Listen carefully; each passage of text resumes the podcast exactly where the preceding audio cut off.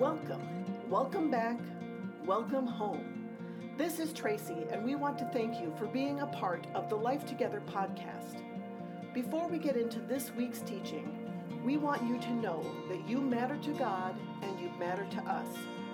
Life Together is a Wednesday evening gathering for worship, Bible study, and community here at Oak Creek Assembly of God in Oak Creek, Wisconsin.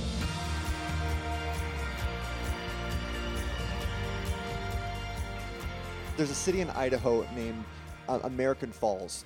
And it's a small city. They just have about 4,000 people as the population of American Falls, Idaho.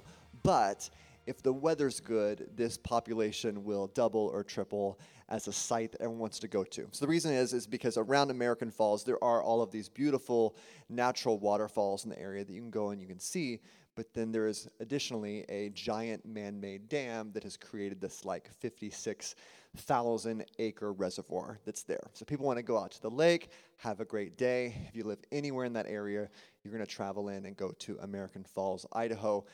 On August 9th, 2010, there was a terrible accident that happened at American Falls Reservoir, and it circles around four men that went out and went boating that day.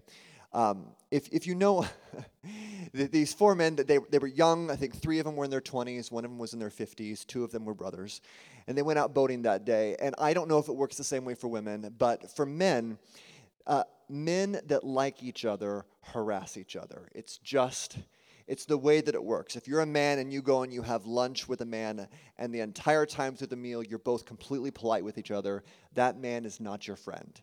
He might be a coworker, a colleague, someone you respect, but he's not your friend. Now, if you sit with that a man and have lunch together, and the entire time this person is harassing you about how slow you're eating, fast you're eating, how much you're eating, how you speak, how your hair looks, and they are making fun of you the entire time, that man is your friend. And all, all men know this. And so when four men are hanging out together, there's probably going to be a little bit of trouble that happens, and a lot of games games are going to be going on. And these four men are having a great day out on this boat. And at some point, um, one of the men is standing up at the front of the boat and is goofing off, and one of his friends takes advantage of the opportunity and pushes this man into the water.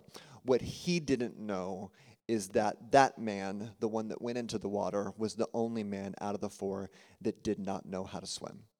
Let's pray as we get started tonight. Father, we love you. We thank you that you are with us in this room. We feel your spirit, and we pray that you would guide us as we spend time in your word. Allow us to be shaped by you. We don't want to be stiff or brittle. We want to be moldable to the things that you want to accomplish in our hearts. We love you. We praise you. In Jesus' name we pray. Amen. Would you turn in your Bibles tonight to the book of Numbers? We're going to go to the book of Numbers, chapter 22. So, the book of Numbers is the fourth book of the Bible, and the book begins, the timeline begins on Mount Sinai. So, if you're in Numbers 1, it would be Mount Sinai and Moses. And then it kind of goes through these early years of the nation of Israel. And the book of Numbers is filled with a bunch of different types of literature. So there are narrative stories in the book, there are uh, lists and registries, and then there are also laws and regulations. So this is how the book of Numbers got its name. But there are also stories. And so when you get to Numbers chapter 22, you're going to find one of these stories about a man who needed to be rescued. Let's kick off tonight by reading verses 3 through 5 in Numbers chapter 22. The Bible says this. And when the people of Moab saw how many Israelites there were, they were terrified. The king of Moab said to the elders of Midian, This mob will devour everything in sight like an ox devours grass in the field. So Balak, king of Moab, sent messengers to call Balaam son of Beor. So there, there's two guys here, and these two guys have very similar names. So the first guy we're going to talk about is Balak, who is the king of Moab. The Moabites lived in an area by the Dead Sea during these expanding years of the nation of Israel. Israel had defeated Jericho and now they were spreading out across the region to different cities and villages. And the reason they were spreading out was there was two reasons. One of them is that they believed that God had promised this land to them, and then also they were spreading out just because they needed to. There were so many of them. The Bible tells us that through the desert there were 600,000 men plus women and children. So that would be like the entire county metro area of Milwaukee, all looking for homes and jobs and shelter, and they needed to spread out to do this. Well, this king, Balak, the king of Moab, he's watching this happen from a distance. He sent, he sent spies to see this people moving into his area, and they are terrified. There are so many of them, he could not possibly win a physical battle because there's too many people. And so, what Balak cannot accomplish physically, he hopes to accomplish spiritually, which is why he summons the prophet Balaam. So now Balaam finds himself in a really unique category in the Bible. There are very few people in the Bible that fall into this category because Balaam is listed as a wicked prophet. So he has the name prophet, letting us know that he's someone who hears from God, who speaks for God, and yet he is wicked. So he is someone who is just doing this for his own benefit. He's someone who they would pay to either bless or curse a certain group of people. So it's not. The, the use of the word prophet here is not the same as if we're talking about Isaiah the prophet or Ezekiel the prophet, that it's somewhere between prophet and witch doctor, and that's where Balaam is. He is that guy. And so when the, the king of the Moabites wants to cause pain to the Israelites, and he can't do it physically, he wants to do it spiritually. And so he says, I'm going to call Balaam and this witch doctor, wicked prophet. I'm going to pay him, entice him to put a curse on the people of Israel. And so he calls for him to come. Balaam then begins to make. Balaam summons Balaam to pronounce a curse. And there are some phenomenal animal stories throughout the Bible. You know, there's ravens and snakes and pigs, but I have to tell you, like, this animal story, it's just, it's by far the best. It is unequivocally the best thing that happens with, with animals. And this one, uh, the, the, the, donkey is, sees what's just up the road. Balaam is, is walking down this path. He's on his donkey. He's traveling to go to this place that God does not want him to go. God is not going to allow him to put a curse on his own people. And so God has placed this angel of the Lord in the path of Balaam. And this is not some beautiful cherub with an arrow, this is some massive warrior angel. The Bible says that he was holding his sword up, that his sword was raised. And Balaam is traveling on his donkey, and God allows the donkey to see something that Balaam cannot see. He's just going to the next gig. He's just traveling to the next job, and yet God allows this animal to see something that Balaam could not see, and God sends a rescue. You know, if you've heard this story before, you know what happens next. So the donkey tries to rescue Balaam, and Balaam resists. The donkey is trying to save Balaam's life, and Balaam attacks the donkey one, two, three times. And after all of these episodes, play out. God has mercy upon the donkey, and he gives the donkey the ability to speak. This story is phenomenal, it's very unique, and yet there is something happening in this story that I think is very common. There's something in this story that you and I have all done. There is something in this story that each one of us have experienced others doing to us.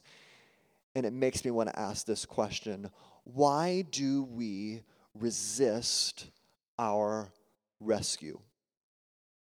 So, August 9th, 2010 was a devastating tragedy for all four men that were on the American Falls Reservoir. The first guy had fallen into the water, and when he had fallen into the water, the second guy, who was the one who had pushed him, quickly realized the mistake that he had made. He didn't know. He didn't know that his friend wasn't a swimmer. And so he sees his friend struggling in the water and immediately jumps in to get into the water with him, which is a turns out to be a terrible and a deadly mistake. Trying to pull someone who is a 200 pound man, who is strong, who is terrified for their life, is an impossible task. And so, in this, the one guy who's jumping in, who does know how to swim, who would be completely safe in the water, jumps in to save his friend. And his friend immediately begins grabbing onto him, pulling him under. And just like that, we have two men that are now struggling to stay alive. And as they struggle in the water, the boat keeps drifting farther and farther away from them. And the two men left in the boat have to make a decision. And so the third man jumps out of the boat to go attempt to rescue his friends. Watching him who had resisted the rescue of the first man comes in to come in and rescue his friends. The fourth man grabbed a lifeguard or a, a life jacket in his hands and then jumped out of the boat as well. And four men went into the water that day, and all four men drowned. Why do we resist our rescue? You know, this question has stuck with me. I don't think it is specific to Balaam, and I don't think that it is specific to a man in the water calling for help. Why do we hurt the ones who are coming to help us? Why do we reject the ones that God has sent to our aid? There is a human nature at work here. I believe that Balaam reveals to us some of the ugly that is inside all of us. And I believe that Balaam gives us insight into some of the ugly that we've all experienced in our attempt to rescue others. Tonight, we're going to walk through this story at, together. And as we do, I want to share with you four observations as to why we resist our rescue. We're going to start with our donkey's first attempt to redirect Balaam. And so Balaam is on the road to the king of Moab. The donkey sees the angel of the Lord, and then here's what what happens in verse 23. Balaam's donkey saw the angel of the Lord standing in the road with a drawn sword in his hand. The donkey bolted off the road into a field, but Balaam beat it and turned it back onto the road. So, the first observation I want to share with you tonight is that being rescued is disorienting disorienting. Can you imagine? I, you know, I've never ridden a donkey before, but I have ridden a horse, and, and what it would be like to be on an animal who then suddenly, unexpectedly, unexplainably turned into a different direction and started charging into a field. It would be confusing, you know, because uh, the, the, the thing is, Balaam is convinced that he's right. He's, he's confident that, that this is the path and that is a field I know where I'm supposed to be, and yet I am being pulled in a different direction. Being rescued is often disorienting. Proverbs 14:12 says, "There is a path before each person that seems right, but it ends in death." There is a path that man would choose, that man would be so sure that they're right. Being rescued is disoriented because you think you're on the right path. One thing I love doing with my kids when they were little was uh, taking them to swim lessons. And when they're really young, they require a parent to get in the water with them. And so I, I was always, Mandy was happy for me to be the one who got in the water with them. And, and teaching them how to float. You know, you put your hand on you know their, their upper back and their lower back and kind of hold them in the water and teach them how to do something that feels very unnatural, which is lay flat on top of water and relax.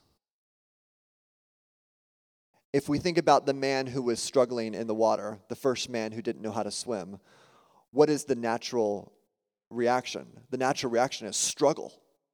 Is struggle and push and grab for anything that you can grab to and shove down anything that you can shove down in order to get your head above water. It is the path that seems right to a man, but in the end it leads to death. And when rescue comes, rescue will often feel very disorienting, disorienting because it doesn't feel right. If that man had learned at some point in his life how to take a deep breath, lean back, open his body up, and float, he would still be alive today. But it doesn't feel right. Being rescued doesn't always feel right because most people are mostly convinced that they're mostly right most of the time. I don't know who you voted for yesterday, but I'm pretty sure that you're convinced that you voted for the right person. And we walk through life so sure, so confident that when God sends a rescue mission for your soul, I want to warn you, you might get a little dizzy in the process. Let's return to see what happens the second time that Balaam resists his rescue. So, a little time has passed, and the angel of the Lord is now positioned in a new location where the road has a wall on either side. And so, here's what happens in verse 25. When the donkey saw the angel of the Lord, it tried to squeeze by and crushed Balaam's foot against the wall.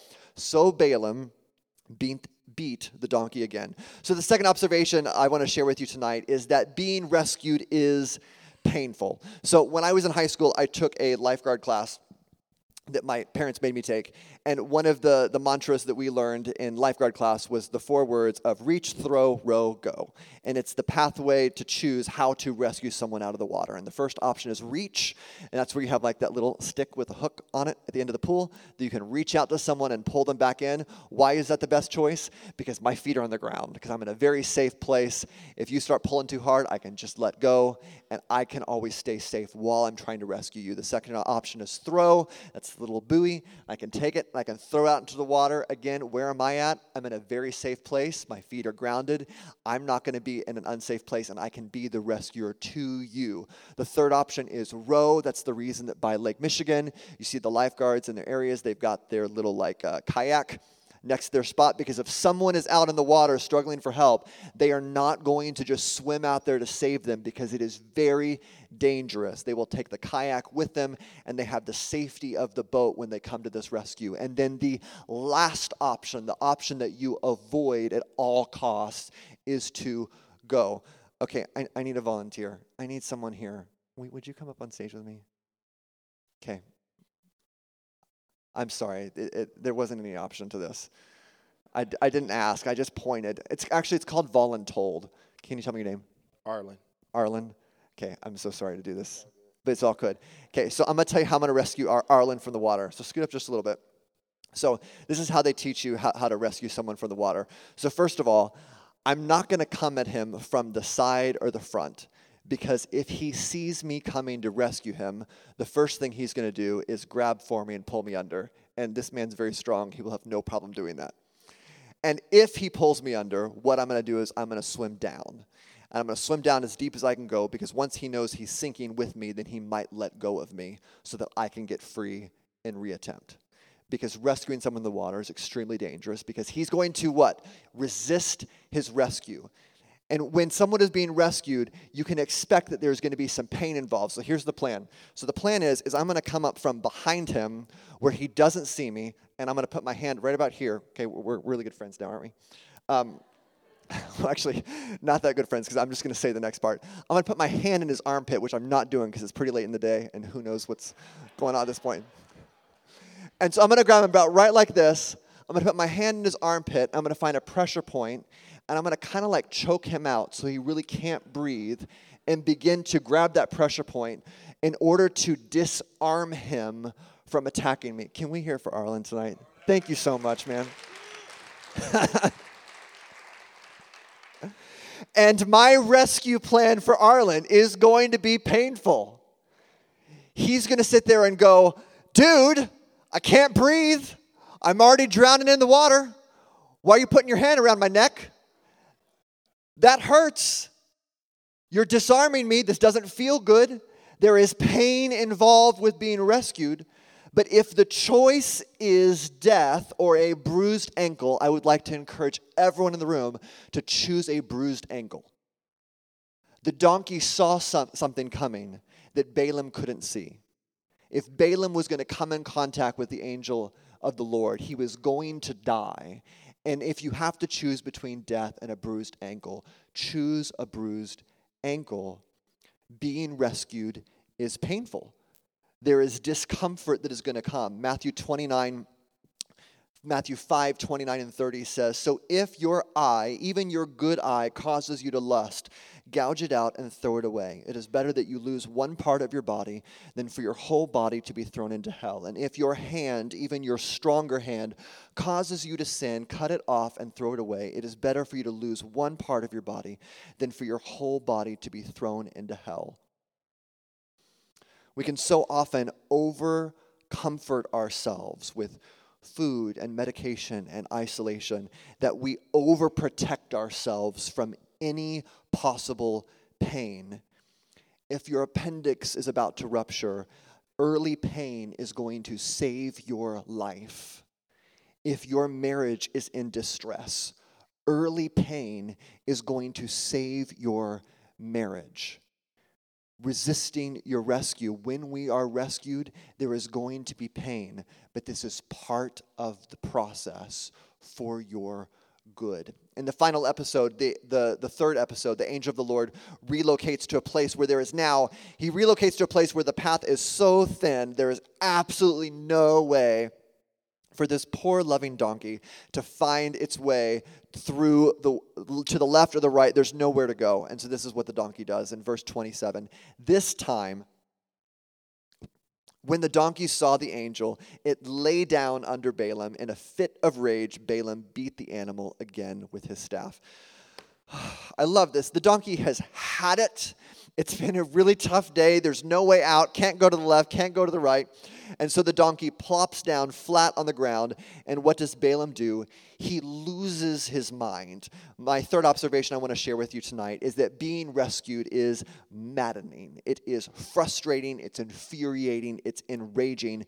Being rescue, rescued can make you madder than you've ever been, and it can cause you to blast that anger out at anyone and everyone that is around you. I know that everyone in this room has someone that they are praying for, someone that they want to see rescued by the grace of God. And in your attempt to rescue a child or a spouse or a friend, uh, that you have become the target of their anger. And you can feel the way that this donkey might have felt. Why, why are you hurting me? Why are you angry with me? Why are you pushing me away? Why have I become the target of your fury? In his compassion, uh, God has compassion for the Balaam and for the donkey, and God performs a miracle. He opens the donkey's mouth, and we can read about this in verse 28 and 29. Then the Lord gave the donkey the ability to speak. What have I done to you that deserves your beating me? Three times it asked Balaam. You have made me look like a fool, Balaam shouted. If I had a sword with me, I would kill you. The final observation I want to make with you tonight is this is that being rescued is embarrassing. It's humiliating. It will make you feel small to lift your hands up and say, I can't do this. I can't figure it out. I have messed this up and I need to be rescued. I don't know how to swim. I don't know how to make this happen. Tell me what to do and rescue me. It's the reason that in addiction therapy, people will introduce themselves by saying, My name is, and I'm an addict. Because it's hard to say, because it's embarrassing, because it takes strength and humility to say the difficult things, to place yourself low so that God can lift you up. If you have to choose between death and embarrassment, choose embarrassment. It will be embarrassing if you were at a rocky place in your marriage for you to call someone and ask for help, for you to reach out to a friend, for you to sit down with your spouse and go to counseling, for you to make steps. It will be difficult. It will make you feel small to say, I can't do this by myself. I need to be rescued. But if there's a choice between death and embarrassment, choose humility. Numbers 22, verse 31 and 32. The story concludes like this He says, Then the Lord opened Balaam's eyes, and he saw the angel of the Lord standing in this roadway with a drawn sword in his hand. Balaam bowed his head and fell face down on the ground before him. Why did you beat your donkey those three times? The angel of the Lord demanded. Look, I have come to block your way because you are stubbornly resisting me. If you feel God pulling on your heart tonight, trying to put you into a different path, I want to plead with you don't resist your rescue. The worst part of the tragedy in uh, American Falls, Idaho, is the way we know about the story. So, if four men had drowned in the middle of a lake, how would we know that that story had happened? The reason we know is because that day on August 9th, 2010, there were five children that were in the boat, and all five children had their life vests on, and one of them had to get a phone and call 911 for the rescuers to come out and search for the bodies of the four men that had died that day. When we resist our rescue, there will be casualties all around us. There is pain that comes for those who turn their back on God, for those who resist the path of rescue that He has sent to you. Let me tell you, Jesus Christ is the best rescue plan the world has ever known. God saw that we were disconnected. He saw that we were broken. He saw that we were on a path that we thought was right. But the path that we thought was right was going to lead us to death. And so God sent his only son into this world that you might have a rescue plan. And how did this world treat their rescuer? We beat him, we crucified him, we put nails through his hands and through his feet we reacted. We didn't want to experience the embarrassment that comes with being rescued, the pain that comes with it, the anger that comes with it, the dis- being disoriented that comes with it. And all of those things didn't feel right. And so we would rather lash out in anger and resist our rescue than drop our hands and accept the plan of salvation that had come our way. Here's the great news it is not too late for you to resist your rescue we can come into relationship with Christ. And tonight, either for the first time or for the hundredth time, we can lay down our resistance. We can stop swinging back. And we can place ourselves in the hands of our Savior and allow Him to rescue our souls. Romans 10 9 says, If you confess with your mouth that Jesus is Lord and believe in your heart that God raised him from the dead, you will be saved. If you confess with your mouth that Jesus is Lord, if you stop and you say, I'm not in charge, there is the path that I thought was right, but I am going to surrender that to my rescuer, and I'm going to let you pull me out of this lake. God wants to rescue you tonight. I think about the people in this room who are my saints of God who have known Jesus for many years and who have spent many of those years praying for someone that you love who has lost relationship with Christ.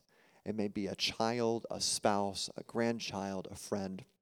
And I know that the experiences that we've talked through night to tonight may have hit a little close to home because they are experiences that you have had in your attempts to speak what the Spirit would have you say, to know when to pray, to know when to speak, and that you have had people that you have tried to rescue who have resisted you. Maybe you have been the target of their anger, maybe you have been the target of their attacks as you have reached out in love to pull them into the body of Christ.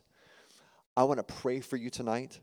I want to pray that God would encourage your heart that you would see that there is still a plan and that just if God can break the heart of a Balaam, if he would go to this kind of lengths in order for someone to hear his voice, that the person in your life that you love, that there is one person who loves them more, and that is their Creator, their Heavenly Father, loves your son, your spouse, your friend more than you do and whatever lengths that you would go to rescue them, I can promise you your Heavenly Father would go farther and will not stop. He is the God who walks away from the 99 to go rescue the one. We want to be the people who walk away from the 99 to go rescue the one, that we will go that far. We will not give up. I want to pray with you tonight. Father, I give you praise in this place.